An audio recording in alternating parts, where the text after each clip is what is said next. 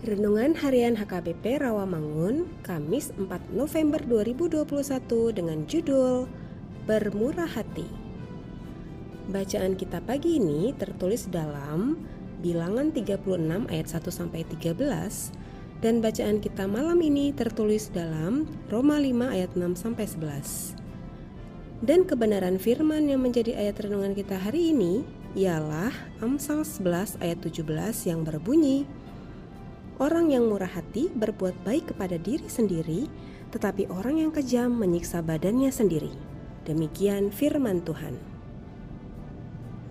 Laut Mati dan Danau Galilea adalah tempat yang cukup sering disebut di dalam Alkitab kita.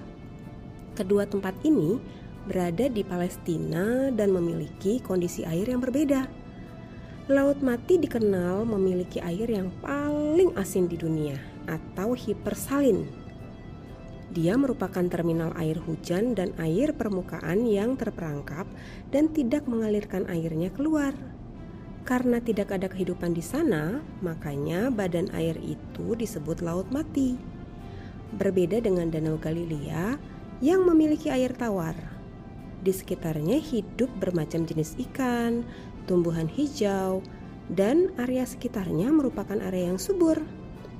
Danau Galilea memperoleh air dari sungai-sungai kecil yang ada di sekitarnya, lalu mengalirkannya ke Sungai Yordan. Airnya tidak terperangkap, namun dapat dimanfaatkan oleh penduduk sekitar untuk kehidupan keseharian mereka. Orang yang murah hati dalam nats di atas bisa kita umpamakan seperti Danau Galilea. Hatinya cepat tersentuh melihat kondisi orang lain dan mau berbagi orang ini tidak perhitungan dan tidak mengharapkan balasan terhadap kemurahan hatinya. Dia ikhlas dan merasa senang bila melihat kebahagiaan orang lain. Kehidupan ada di sekitarnya.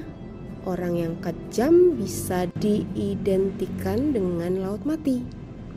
Tidak ada kehidupan di sana. Orang akan menghindarinya karena rasa takut.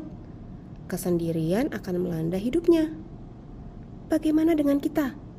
Jadilah orang yang murah hati kepada sesama, seperti Tuhan kita yang terlebih dahulu murah hati terhadap kita.